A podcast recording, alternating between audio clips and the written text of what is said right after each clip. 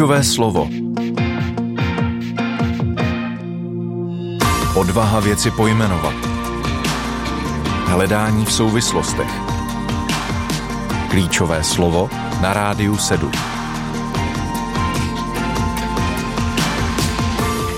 Klíčové slovo je to určující, to podle kterého se vyhledávají informace, to, které charakterizuje obsah dané věci. A tak když řeknu, že klíčovým slovem dnešního vydání tohoto pořadu bude slovo farizej, trošku se bojím, že spousta z nás teď bude mít eh, tendenci říct, neposlouchám, to se mě netýká, nepotřebuju. A nebo naopak si přilepí ucho na rádio a bude poslouchat o to nadšeněji s pocitem, že to může být o těch druhých. Jenomže to klíčové slovo je sice pro dnešek farizej, ale zároveň je to farizej v nás ve mně. Eh, o farizejích, které si nosíme v sobě, o tom, co to dělá s naším životem, eh, potažmo, co to dělá nejenom s životem křesťana, ale také s životem církevního společenství a o tom zdali vede cesta ven. Eh, si chce dnes Lucie Endlicherová povídat s Tomášem Polívkou, který spolu se mnou sedí ve studiu. Tome, vítej, dobré ráno. Ahoj Lucie, dobré ráno všem. Já jsem ráda, že jsi tady dneska se mnou, protože přiznávám, že tohle je takový trošku adrenalin. Já si nepamatuju, kdy jsem seděla s hostem ve studiu, protože když už ten pořad děláme naživo, tak běží po Zoomu, takže tohle je po dlouhé době takové, a takhle se to dělá a takhle to má být. Tak... Já jsem taky tady moc rád s tebou, eh, zároveň samozřejmě my si tykáme, protože jsme přátelé už dlouhou dobu a taky mě potěšilo, že když Lucie přemýšlí nad tím, že udělá pořad o farizejích, že si pozve mě, to znamená, že já tady dnes budu přátelé reprezentovat farizeje. Počkej, eh, nechceš tím doufám říct, že já reprezentuju Saduceje nebo nevím, Ježíše nebo kohokoliv dalšího. Ne, to bude, hele, to bude o farizeovi ve mně a o farizeovi v tobě, víš? Uvidíme, jak se to rozehraje. Když chceme mluvit o farizejích, tak eh, lidé, kteří berou do rukou Bibli, tak vědí, o kom je řeč. A na druhou stranu, kdybychom měli charakterizovat, kdo je to takový farizej, eh, co bychom o něm řekli? Kdo je farizej jako persona no, představovaná v Bibli? Já bych to možná trošku rozšířil. Já si myslím, že vůbec ten termín farizej, ten dávno jako opustil vlastně to místo církve a funguje ve veřejném prostoru. Já myslím, že kohokoliv eh, zastavím na ulici tady někde v Brně, prostě v Líšní a zeptám se, víte, kdo je farizej? Tak řekne, jo, slyšel jsem to a, a bude mít nějakou definici. Takže si myslím, že to je, to je termín, který už si dávno uh, jako žije svým vlastním životem. A v církvi, tak my víme, že farizové jsou ty zlí, že jo protože jsme četli nějaké biblické knihy, Nový zákon a víme, že farizové se hádali s Ježíšem. No, ale teď možná je důležitý se na ně podívat trošičku i z toho historického pohledu. A možná, že to tak doopravdy nebylo, že to nebylo tak černobílé. Dobře, takže my dneska budeme o farizejích mluvit i hezky. Uvidíme. Dobře, takže když tady chceme představit farizeje eh, z pohledu Bible, eh, kdo to byli farizeové v Ježíšově době? No tak, eh, jak jsme si řekli, nebyly to jenom záporné figury, nebyly to ti, kteří se chodili hádat s Ježíšem. Byli to především, byla to elita národa. Byli to reprezentanti jak židovství, to znamená toho národního náboženství, byly to zároveň veliké kulturní osobnosti. To byli lidi, kteří měli obrovské vzdělání a zároveň měli taky vlastně eh, v rukou určitou moc, společenskou a politickou. Konec konců ta vlastně velerada nebo ta židovská rada Sanhedrin, ta byla složená právě z těch farizeů. To znamená, eh, byli to lidi, kteří eh, stáli v popředí společnosti a upírali se na ně zraky ostatních. Zároveň byli taky známí svou vysokou morálku a svými vysokými morálními nároky. A to je právě ta věc, kde vlastně Ježíš se s nima střetává. Jo?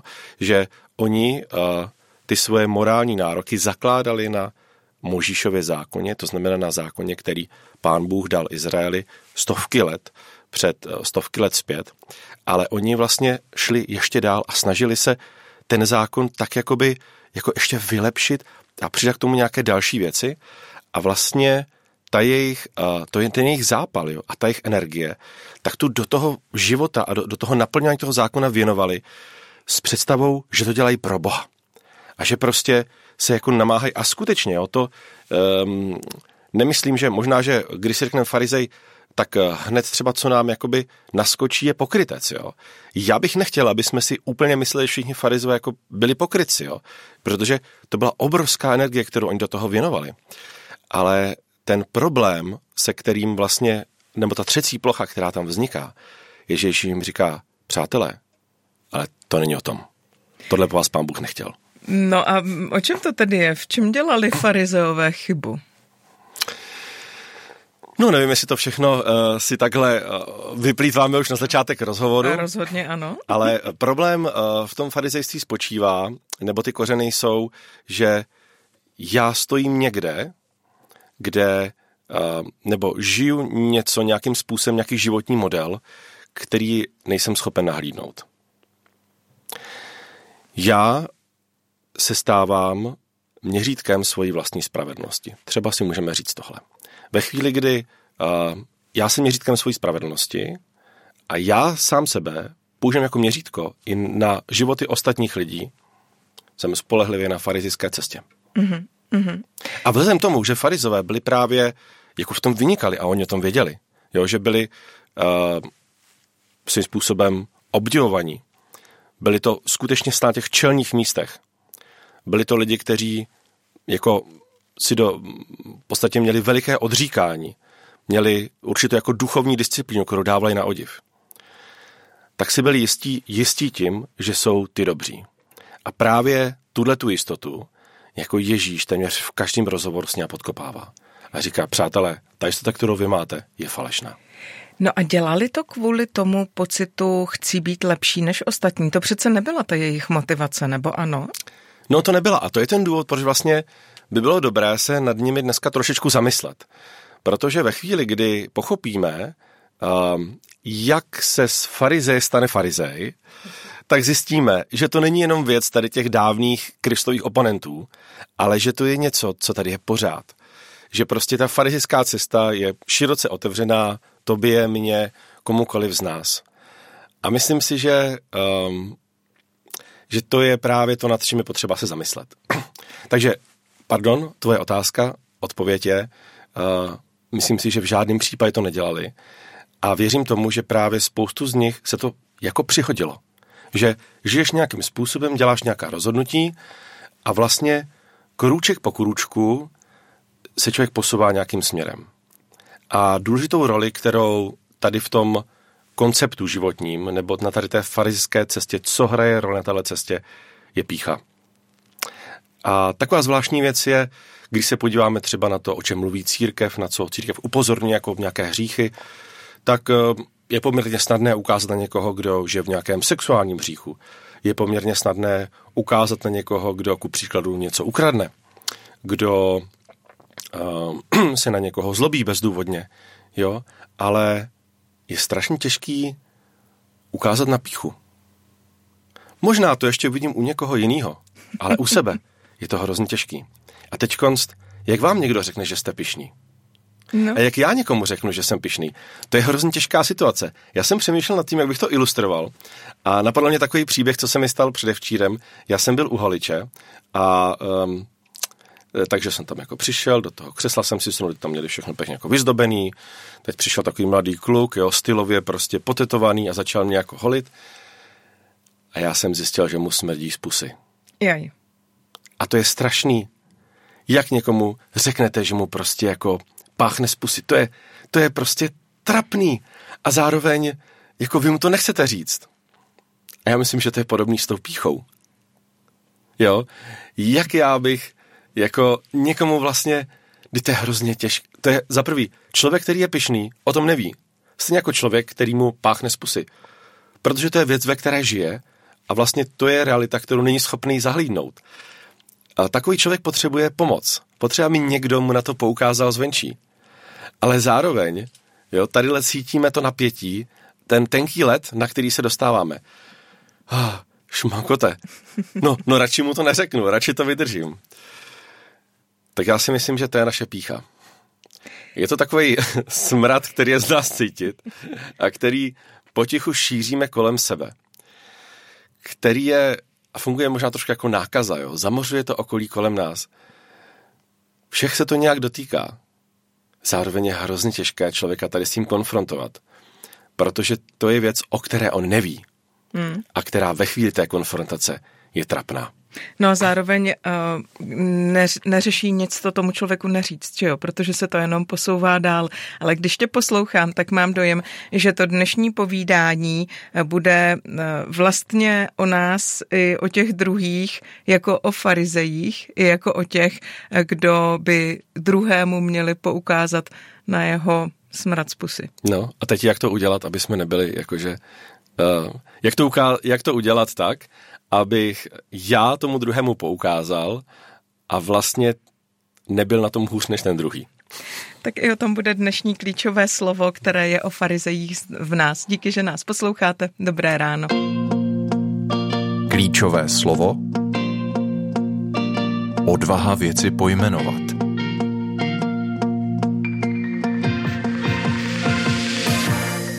Klíčové slovo je dnes o farizejích v nás. Lucie Endlicherová mluví s Tomášem Polívkou z nakladatelství Návrat domů.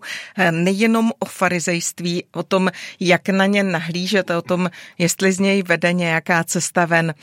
Poslouchat nás můžete ve vysílání Rádia 7 i Proglasu, reagovat na to, o čem je řeč, můžete třeba u přímého přenosu, který probíhá na facebookové stránce Rádia 7 nebo na našem kanálu YouTube to jenom, aby se vědělo, eh, kudy všudy se k nám můžete dostat.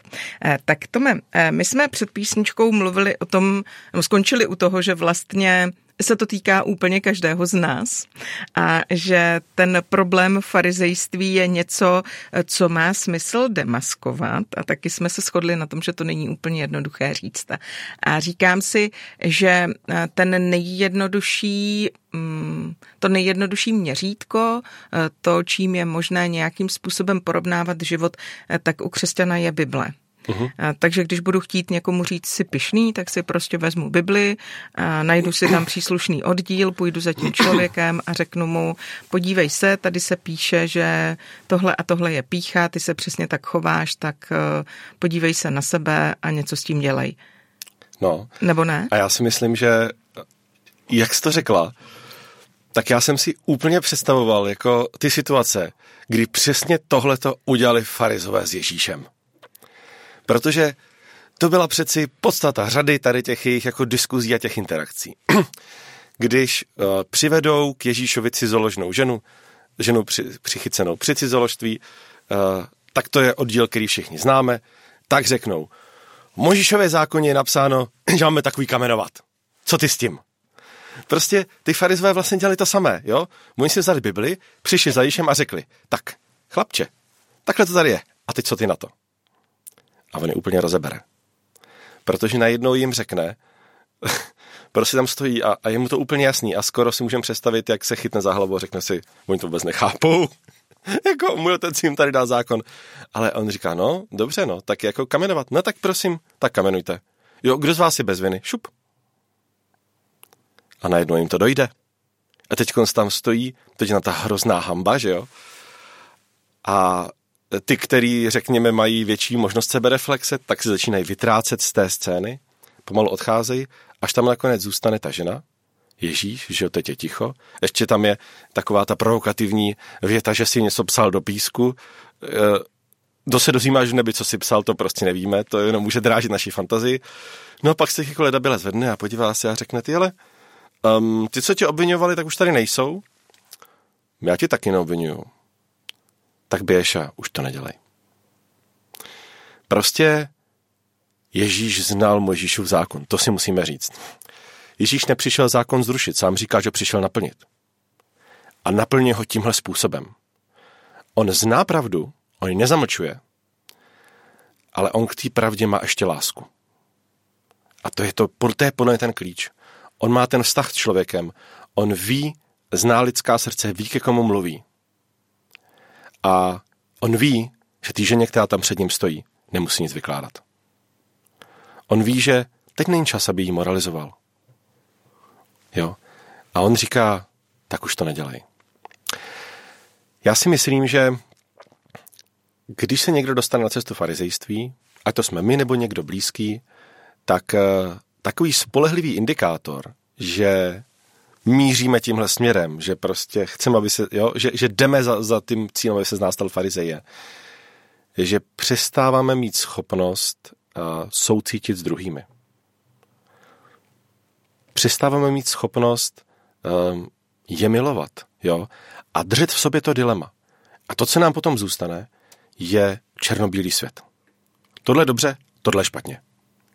Když... Já budu hlásat tu pravdu. Když to takhle řekneš, tak já s tebou úplně souhlasím, ale zároveň mi přijde, že slovo soucit v našem slovníku má velice blízko k tomu, aby působilo povýšeně, aby působilo tak jako ty chudáčku, já tě budu mít rád, protože ty to potřebuješ. Víš, že v tom není jenom přijetí, obětí a láska, hmm. ale že je v tom i takové to, já jsem nahoře a proto můžu mít soucit s těmi, kdo jsou pode mnou. Nebo se mýlím? Hmm, já to tak necítím, ale um, možná věc, která u mě toho napadá jiná, je, že to, co jsem teď řekl, tak si můžeme představit, Ježíš byl vlastně jako humanista, že jo, měl jako všechny rád. jo, jako zase to na ten druhý extrém. No, ale to taky není pravda. Ježíš neměl problém s tím říkat nepříjemné věci. A často se vyjadřoval velmi jako otevřeně a často velmi otevřeně říkal a citoval Bibli. Jo. Takže myslím, že to jsou věci, které jdou jako ruku v ruce. A že um, v češtině máme říkáme mít pravdu. To je vlastně, to, to je vlastně strašně ošidný. Jako mít pravdu. To je jako kdybych ji vlastnil. Jenže to je přesně jako, to nejde, že jo? Ve chvíli, kdy vlastním pravdu, tak najednou už tam cítíme prostě to, to zabarvení. Vlastních pravdy najednou je jakoby výš, než ten, kdo pravdu nevlastní. Možná, že jde o to, aby pravda měla mě. Ale co to znamená? Hm, myslím si, že když se přiblížím do reality té boží pravdy, té blízkosti Boha, tak mě ta boží pravda může proměňovat. A součástí téhle proměny je proměna charakteru. Je proměna hlouby mýho srdce, která se neděje na kliknutí prstu, která se neděje instantně. Je to nějaký proces. Ale ve chvíli, kdy tenhle proces postupuju, ve chvíli, kdy ten můj život je utvářen tady tím božím vlivem, ve chvíli, kdy já vlastně mám tu mm, vůbec chuť se teda sklánět před Ježíšem, tak se pomalu stávám podobným jemu. A potom možná můj život bude nést nějaké ovoce.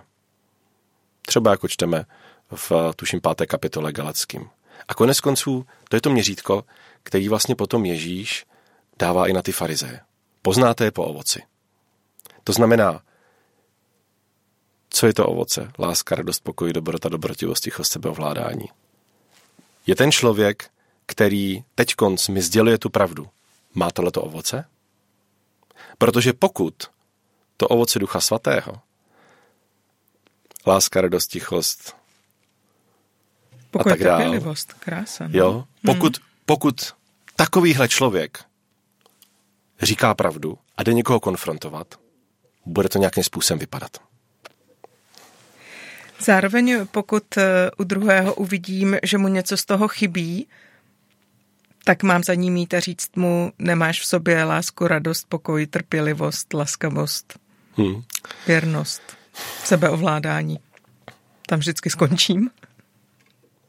Ono ten konec je taky složitý. Ono ten začátek je složitý. Všechno je Když složitý. Jsme, hele, já jsem se nedávno zamýšlel na tou láskou a uh, takže jsem šáhl zase ke Korinským 13 a teď tam ty definice lásky.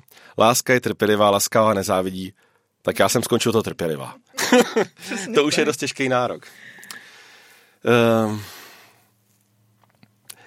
já jsem nedá, my jsme nedávno měli uh, takový víkend pro muže, uh, který s námi dělal Kája Řežábek, což je kazatel z křesťanského společenství z Plzně. A měli jsme program o duchovním boji. A Kaja měl takový výborný slovo o tom, jakým způsobem vlastně někoho konfrontovat. A to se mi strašně líbilo. On říkal, než já za někým půjdu, abych ho jako napomenul, protože vidím, že ten člověk má nějaký problém v životě, tak si procházím vlastně, tak si kladu otázky sám sobě. Uh, má s tím Bůh problém? Ano, ne. Má? Jdu dál. Um, měl by, teď možná to nepamatuju si přesně, ale tak nějak uh, přibližně, měl by být s tím ten člověk konfrontován? Ano, ne. Ano. Jdu dál. Měl bych ho konfrontován, konfrontovat já? Ano, ne. Jdu dál. Jak bych ho měl konfrontovat? A kdy bych to měl udělat? A já si myslím, že ve chvíli, kdy si položím tady ty otázky, tak eh, možná mi to dá čas se zamyslet sám nad sebou. To za prvý. A za druhý mi to dá čas, um, abych mohl naslouchat Bohu. Protože, co si budeme říkat, jsou v životě místa, kdy prostě, kdy je ten boží čas, jo, kdy je ten kairos pro něco. A ten není vždycky. Pokud je někdo, kdo je prostě pišný, nebo v jeho životě prostě bují nějaký problém, ne vždycky je ta správná chvíle, abych šel a řekl mu tu pravdu. I když jako můžu mít pravdu, jenomže ve chvíli, kdy vezmu tu Bibli a omlátím ho s ním o hlavě, tak můžu udělat pravdě naprosto medvědí službu. Jo? Protože ne, že mu nepomůžu, ale ještě ho utvrdím v tom, že já jsem tady nějaký prostě uh, pitomec, nějaký zaslepenec a ten zbytek toho vztahu, který nás ještě držel a který vlastně mě legitimizoval k tomu, abych mluvil do života někoho jiného, zmizí. Takže myslím si, že eh, je určitě strašně důležitý dávat si zpětnou vazbu v církvi. A myslím, že si to i dlužíme. Že spíše pro nás jednodušší lidem vlastně neříkat, mm-hmm. co mají za problém, nebo jo, neposkytovat jim tohleto, tohleto zrcadlo. Takže bych řekl, že naopak se to děje málo, ale to, co je tam potřeba, jakým způsobem se to děje. A tady je potřeba prostě i skrze třeba takovéhle otázky nechat Pánu Bohu prostor. Protože já můžu říct tu pravdu, ale kdo může způsobit změnu v srdci toho člověka? To je Duch Svatý, to nemůžu dělat já. Jak je poslouchám, tak si vybavuju, že můžou být takové dva přístupy k tomu, jak se dívat na sebe, jak se dívat na druhé. Přijde mi, že velká skupina lidí jsou takoví, kteří eh, o sobě spíše pochybují a o těch druhých mají eh, vysoké představy. Mhm. A nebo je to přesně naopak. Nebo mám prostě pocit, že já jsem ten mistr světa a nikdo mi nemá co říkat. Ale vlastně zvlášť u té první skupiny je hodně těžké, pokud by tenhle ten člověk měl vidět a měl něco říct. Prostě hmm. tohle je člověk, který když bude sedět v tom uh, křesle úholiče, kterému bude páchnout z pusy, tak neřekne nic, a přetrpí to a bude mlčet jako hrob. Což jsem byl já. a zároveň, a zároveň mm, přece někdy je chvíle, kdy má člověk otevřít pusu, ale jak tu chvíli teda rozpoznat?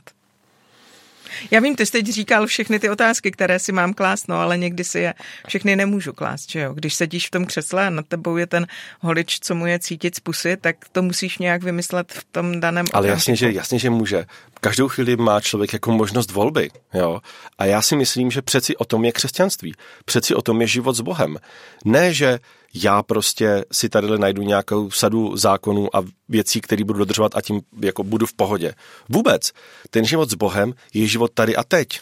A já věřím tomu, že pokud jako žiju s Bohem, pokud žiju s Kristem, tak eh, to, co se děje v mém životě, je, že, je, že daleko víc jsem si vědomý svojí svobodné volby. Daleko víc jsem si vědom toho, že všechno, co dělám ve svém životě, tak má odraz na věčnosti, má odraz v jo, i nejenom na věčnosti, ale v tom přítomném okamžiku, že já ovlivňuji životy ostatních lidí.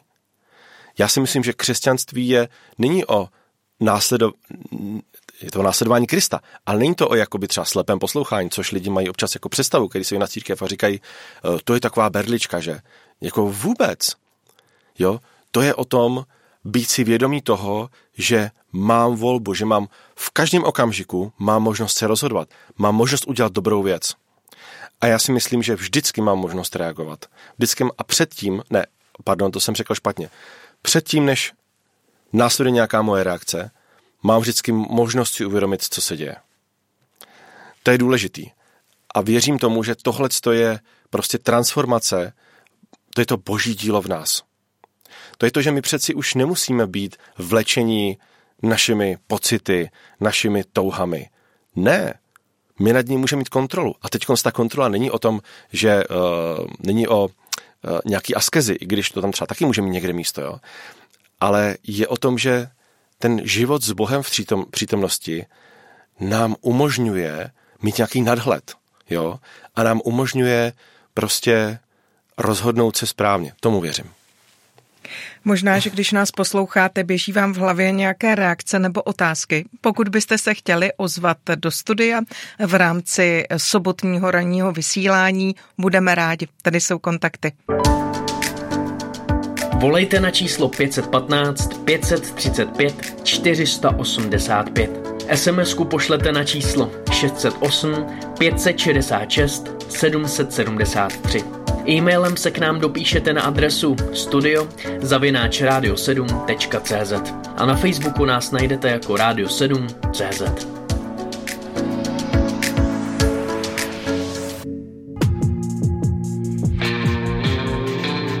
Klíčové slovo. Hledání v souvislostech Díky, že jste s námi, díky, že posloucháte klíčové slovo, které je o farizejích v nás. S Lucí Endlicherovou je ve studiu Tomáš Polívka. Eh, Tome, eh, my když jsme tady o farizejích mluvili, eh, tak si říkám, pořád mluvíme o té historii, o tom, že Ježíš se nějak s farizeji potýkal, nějak se jim setkával, s nimi setkával, nějak jim nastavoval zrcadlo. Ale zároveň to naše povídání není o farizejích tehdy, ale je to o farizejích v nás. Hmm. Kde je dneska v církvi to novodobé farizejství. A teď je to ta nejhorší část přijde mi, protože no. je to o tom ukazovat na ty druhé a říkat, tak tohle je farizejství. Tak jinak, možná, kde jsi ho identifikoval u sebe, nebo cokoliv, nějak se s tím poraď, prosím tě, s tou otázkou. Eh, dobře, tak já se eh, přiznám, že tadyhle ještě, zatím jsem moc, tadyhle ještě pod pulty mám schovanou eh, knížku od Larryho Osborna, kde farizové udělali chybu. A tady ta knížka je zajímavá v tom, že Larry Osborne právě říká jednu důležitou věc. Říká, podívejte se, my si musíme jako uvědomit, že ti novozákonní farizeové, to nebyly nějaké jako figurky, jo. To nebyly mm, e, nějaký jako typičtí oponenti, kteří tam v tom Ježíšově, e, to, to nebyly ty zlosini, jo, e, který v tom Ježíšově příběhu hrajou roli těch jako záporáků. To byly lidi, kteří ve skutečnosti opravdu toužili, jo. Toužili po potom být dobrý, toužili potom um, být Bohu jako prospěšní. A to, co je tam dostalo na tady tu cestu, byly často dobrý úmysly. A proto je důležitý si říct, že... Dobré úmysly neba... jsou špatné, ne, dobře. Ne, ne, ne. Špatný ne, ne. vtip. Že, že, um, že to je něco, co hrozí i nám. A jak nám to hrozí? Někdy nás může zaslepit náš přílišný zápal pro věc. Někdy nás může zaslepit to, Larry Osborne mluví o příliš horlivé víře, že prostě najednou při té horlivosti, při tom, a teď horlivost, to neznamená jenom, že někomu něco horlivě vysvětluju, ale že něco horlivě praktikuju ve svém životě. Že najednou vlastně se nám v průběhu vytratí něco, něco důležitého a my se staneme farizej tak jako mimochodem, vlastně nechtěně. A to, co se vytrácí, a to, co věřím, že, že byl vlastně ten problém uh, u těch farizeů novozákonních, a co může být nakonec problém u nás, ve chvíli, kdy um, se nám vytrácí vztah s Bohem. A teď to je eh, taková těžká věc. Já vlastně pocházím z protestantského prostředí, a tam je pro nás velice důležité čtení Bible, je pro nás důležité znát Bibli, je pro nás důležité ji používat, prostě číst ji pravidelně a to je jako bezvá věc. Ale může se stát, že tu Bibli prostě začneme používat jako špatně. Ve chvíli, kdy se nám začíná vytrácet ten vztah s Bohem, kdy se nám začíná vytrácet to, že jako pán Bůh nechce, aby jsme, on nás nechce jakoby vysoustruhovat, aby jsme byli jako dokonalý bezúhony a byli jsme byli nějaký jako jeho dílo jen tak sami o sobě. Tam jde hlavně o ten vztah. Tam jde o to, že my jsme byli stvoření proto, aby jsme byli s Bohem. A to je ten základ. A to je to, co vlastně křesťanství, to je to poselství. Jo? A ten hřích, to je něco, co stojí mezi náma a Bohem. To znamená, že Bůh po nás touží jako po svých dětech, jako rodič touží po dětech. Aby jsme se k němu vztahovali, říkali prostě aba, jako tati, jako, jo. My tě chceme, protože to je bezva být s tebou. A to, co nám brání, je ten náš hřích. Ale ve chvíli, kdyby se začneme zaměřovat jenom na potírání toho hříchu a jenom na to, že máme žít ten správný život a v průběhu tady toho si nám nějak vytratí to, že je tady on a že to je o něm, že to je o tom jako být s ním, že to je o tom společenství, o tom vztahu, tak najednou se dostáváme vlastně do tady toho průšvihu. A je dobrý si říct, že farizové byli Ježíšovi oponenti, jenomže uh, oni nebyli jako jediná náboženská skupina, která s ním mohla diskutovat. A byla řada náboženských skupin v tehdejší době, se kterými Ježíš se vůbec nebavil. Jo, není o tom žádná zmínka. Ale s těma farizejma se bavil, protože to mělo asi smysl. A já věřím, že když se na ně obrací a říká jim, vy jste plemeno zmí, no neříká to proto, že by jim jenom vynadat, ale říká to proto, že, že doufá, že se probudí. Jo? A že oni si uvědomí, co se děje špatně. No a zajímavý je, že se to některým z nich povedlo. A že některé klíčové rozhovory a klíčové vlastně postavy evangelích jsou prostě farizeové. Jo? Nikodem. Nikodem. Josef z Arimatie. Josef Arol, výborně, Lucie, ty mi tady nahráváš. A Josef Arimaty je bezvadný příklad toho, a který si myslím, že je, že je Pojďme si přibližit ten jeho příběh, jo. Protože zvlášť teda pro nás, pro protestanty, pro evangelikály, pro ty, který jako pro nás je důležitý Bible a důležitý je pro mě, pro nás být, pro mě i pro nás jako být Ježíšovými učedníky a, a, a prostě hledáme tu, tu správnou, tu, tu biblickou prostě podstatu, tak pro nás ten Josef z Arimaty je vlastně taková, takový dráždivý příběh. Um, my známe tu část, kdy on poskytne, kdy si vyžádá Ježíšovo tělo a poskytne svoji rodinou luxusní hrobku pro to, aby Ježíš tam byl, uh, aby Ježíš tam byl pochován. Už méně známá, nebo možná tak jako mimochodem, nebo si třeba nespojíme to, že byl člen židovské rady že Josef z Arimatie byl váženým členem té židovské rady, která rozhodla, no dejme ho Pilátovi. On byl členem toho konzorcia, jo, členem toho, toho společenství, toho vlastně nejvyššího židovského soudu, který v podstatě jako nasměřoval Krista jako na smrt. A teď konci řekneme, jak je to možný? Jako, jak to, že se nevozval? A pak o něm čteme, že je tajný učedník. No to je totiž... A přeci tajný učedník... Ze strachu před židy tajný. A to je Ze úplně strachu, nejlepší. To je hrozný, to, mm-hmm. to, je, to je mhm. špatně, že jo? Mm-hmm. Takže, takže kdyby byl křesťan, tak řekneme, co ty jsi za křesťana? Teď ty jako zapíráš Krista. Teď koho ty, Ježíš říká, že jo, kdo mě zapře před lidmi, toho já zapřu před svým otcem. A teď přichází ještě jako bomba, je, že, a tuším Lukáš to píše svým evangelium, že to byl spravedlivý člověk. Tak, a teď si to spojíte. A máme vymalováno. Jak to jde dohromady?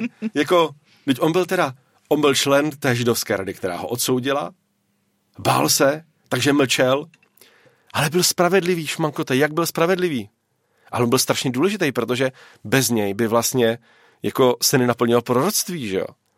O tom, že Ježíš bude pochován e, s bohatými.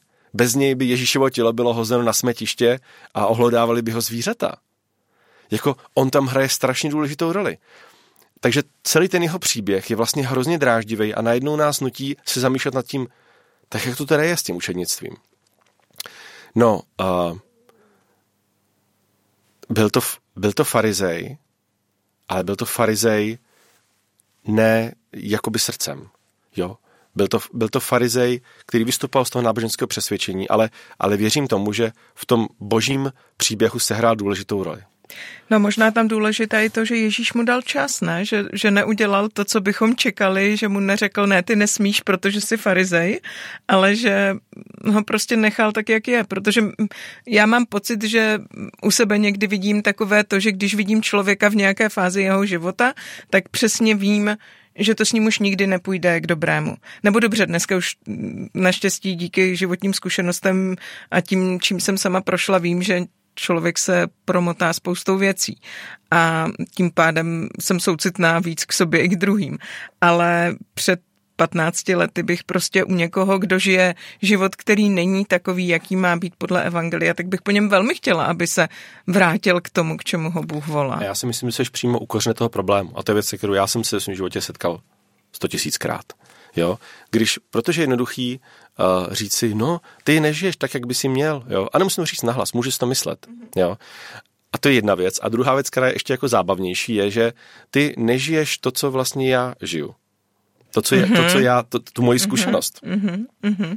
A to farizejství, přátelé, to se netýká jenom, řekněme, eh, lidí, kteří třeba mají takovou tu, mm, jak bych to řekl, eh, víru třeba takovou jako, jako radikální, který se snaží být jako biblický vůbec. To si myslím, že je farizejství, který se bezvadně může týkat někoho v letniční církvi, jako ty nemluvíš jazyky? No fuj, jako ty jsi špatný křesťan. Eh, já jsem se s farizejí setkal i, i um, v oblasti řekněme, lidí, kteří mají třeba, nemusí mít jako třeba jakoby politicky na tom spektru, jo, nebo politicky, nebo teologicky, jo. Ehm, na liberální straně, jo, mm-hmm. je škvy v oči, tam jich je. Jo. No tak prostě pokaždé, chvíli, když kdy... ten člověk bude dělat něco, čemu nerozumím, tak je tendence k tomu se na ní dívat přes prsty, že jo? No ve chvíli, kdy si řeknu, my jsme ty správní, mm. já jsem ten správný, jo. Aha. No a teď konst, ta věc, která mi třeba pomáhá, nebo která si myslím, že je důležitá, nebo nám může pomoct v církvi, je, že je tady prostě určitá mnohotvárnost. Já si rád představuju církev jako um, Narnii, ten svět vlastně C.S. Louise. Mně se tam strašně líbí, já myslím, že to je veliká alegorie a nevím, jestli nakolik to Louis zamýšlel, nebo nakolik vlastně um, tenhle ten obraz se tam tak jako dostal mimovolně díky jako jeho víře. Ale když si představím ten svět Narnie, tak tam jsou také ty různé bytosti, že jo, tam jsou, um, tam jsou lidi, ale pak tam jsou i mluvící zvířata a, a různé bytosti. On používá z řeckých bájamí, to jsou třeba kentauři, kteří když se setkají s Azlanem, že jo, což je obraz, vlastně ten vládci Narnie, to je vlastně obraz Krista, že jo, ten lev velký, tak když se s ním setkají ty kentauři, tak tam poklekají a teď konst jako prorokujou. No ale najednou tam jsou úplně jiný narniané, ještě mimo těch kentaurů, těch jakoby vznešených, a to jsou třeba veverky a, a bobři, bobři. A, a myši mluvící, který teda jako neprorokujou, když se setkají s tím Azlanem a nevzdávají mu jako královský hold, ale který na něj naskáčou a jdou se s ním pomazlit. jo, a teď konc. A já si říkám, Teď to přeci je jako církev. Jako, teď, my jsme přeci tak jako různí. Teď mezi náma jsou ty kentauři a ty myši. A já nemůžu chtít po myši, aby byla kentaur. Ale to, co nás spojuje, je prostě ten Aslan, je ten Kristus, ten jednotící, který je uprostřed a který tomu dává ten smysl. Který má tak velkou gravitaci, že vlastně my jsme k němu přitahováni. A myslím si, že ve chvíli, kdy ten náš pohled je upřený na něj, tak je to dobře. A ve chvíli, kdy je opřený na, na, na toho velký holva, na, na něj, na ten základ, tak řeším jej. A neřeším toho, že já jsem kentaura, vedle mě myš. Ale ve chvíli, kdy se snažím udělat z myši kentaura, mm-hmm. tak je něco špatně. Mm-hmm. A teď konci mám ještě jednu myšlenku, kterou chci asi půl hodiny. A já když jí, a to bude teda takový oslý mustek úplně někam jinam. Ale myslím si, že je důležité, aby to tady padlo. Že celý to farizejství je vlastně spojený s píchou. A pícha, uh, vážení posluchači, je naprosto zásadní hřích, který stojí na počátku biblického příběhu. A my křesťané věříme v tomu, že je tady duchovní svět, že se tady nebavíme jenom o nějakých humanistických ideích, ale o tom, že mimo Boha je taky boží nepřítel, to je ďábel, a ten se dostal do toho nepřátelství jakým způsobem? Toho tam dostala pícha. Pícha byl důvod, proč nejvyšší anděl, který jako nesl světlo, prostě padnul. A proto je to něco, čím bychom se měli zabývat ve svém životě. Ono je někdy jednoduchý poukázat na úplně jiný hříchy, kterými se církev zabývá s radostí. Sexuální hříchy, tím je církev známá, že jo? že prostě bojuje proti homosexuálům, potratům, všichni máme nějaký prostě názory. Ale šmankote, to, co nás dostane do pekla, je pícha to, co lidi dostane do pekla, je pícha, protože tam dostalo ďábla. Takže a pícha, já věřím, že a to, je, to byl ten farizejský problém a zdá se, že boží nepřítel v jejich životě měl na ně tady tu páku. To byla ta pícha. A je to věc, kterou je, která je těžko odhalit. Ale jediná, um, jediný lék na tu píchu je a, a to, aby, aby ta pícha si nás jako nevzala. Právě v té Bibli, teď um, přeci Bůh musí být na první, cokoliv se dostane na boží místo, tak je modla. A ten problém u křesťanů, ten problém u oddaných, biblicky věřících, studujících křesťanů, kteří opravdu se snaží žít pro Boha, je, že na toho, na to místo Boha je možný dát službu Bohu, je tam možný dát církev, je tam možný dát moje náboženská přesvědčení, dokonalost. moje politická přesvědčení, dokonalost, jo. Ale cokoliv se dostane na boží místo, tak je modla. A v tu chvíli já jsem modlář. A v tu chvíli nesloužím Kristu, v tu chvíli sloužím někomu jinému.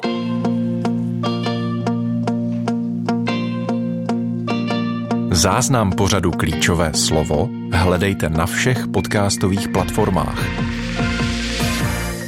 Ale ještě než budete hledat záznam, tak tu zbývá pár minut klíčového slova a prostor pro vaše otázky, které připutovaly sem k nám do studia.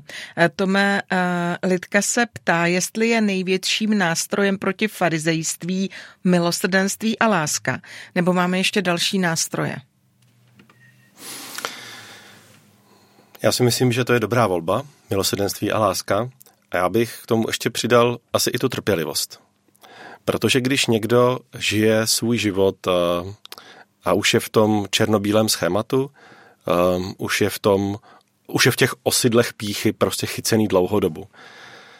Um, myslím si, že aby se takový člověk změnil ze dne na den, tak to je potřeba zázrak. A pán Bůh dělá zázraky, ale ne vždycky. Ale to, co může změnit opravdu člověka, tak je láska. A někdy ta boží láska, která si používá nás, tak eh, musí to kamenné srdce nahlodávat tak jako moře nahlodává útes skály. Jo? Že prostě pomalu na něj působí, až potom se ten kámen zlomí. A to je těžký. A já si myslím, že to právě ale je další takový jako lakmusový papírek. Že pokud člověk nastoupí tu cestu farizejství, tak nebude mít trpělivost s ostatními lidmi. Bude zjednodušeně odsuzovat. A pokud chceme někomu, kde je farizej pomoct, musíme musíme mít my i trpělivost s ním. Já jsem se chtěla zeptat, co je eh, lékem na farizeje ve mně, protože jestli mluvíme o farizejích v nás, já jsem třeba, když si zmínil tu knížku, která byla podnětem k našemu rozhovoru. Eh, to, co tak, tady mám schovanou? To, to, ano, ano, jmenuje se, kde farizejové udělali chybu. Eh, tak tam je citován, citovaná šestá kapitola knihy Přísloví a já tento rok čtu knihu Přísloví. V této chvíli tuším po třinácté dokola uh-huh. a stejně... Takže už jsi expert na přísloví. Přesně tak, úplně. Výborný, takže vynikáš před ostatními křesťany. Znám ho na spaměť. Takže už jsi farizip, ne? A, vždycky znovu, když, a až když jsem to četla zmíněné v, tom, v té knížce, tak mě to teprve vzalo eh, za srdce ještě jiným způsobem, protože eh, Larry Osborne zmiňuje, že eh, když hospodin vyjmenovává to, co nenávidí, tak na prvním místě jsou přezíravé oči. Hmm. A on tam uh, píše v té knize, jak se často díváme na druhé jako nějakým takovým povýšeným způsobem. Hmm. A já jsem si říkal, to je přesně to, co dělám. A tolikrát, jako tolikrát. A úplně mě to vyděsilo. Tak i proto se chci ptát Já tomu úplně rozumím. Na jako farize, ze svého ze svýho pohledu. Na farize ve mně. Tak a tady jsou, myslím, jako dvě věci. Jo. Jedna věc je jako vidět problém. Jo. A já jsem, uh, bohužel, že jsem v životě pořádal řadu křesťanských akcí.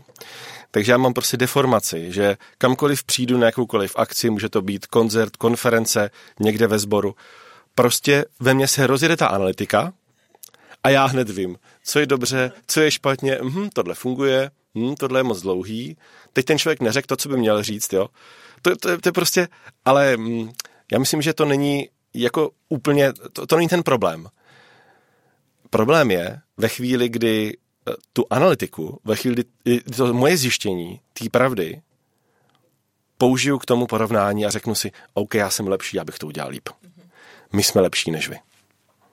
Jo? My to, takhle to je správně, takhle to děláme. uh, ty to děláš špatně, Ježkuj oči, ty jsi takový jako, jo, a člověk si to řekne v duchu a řekne si, no jo, to je takovej, a teď mu dám nějakou nálepku. Tome, mají tedy farizeové šanci? Má každý šanci? No, každý má šanci, rozhodně. Jako i ten nejstrašidelnější, brutální, masový vrah má šanci. A tu šanci mu dává Bůh, jo.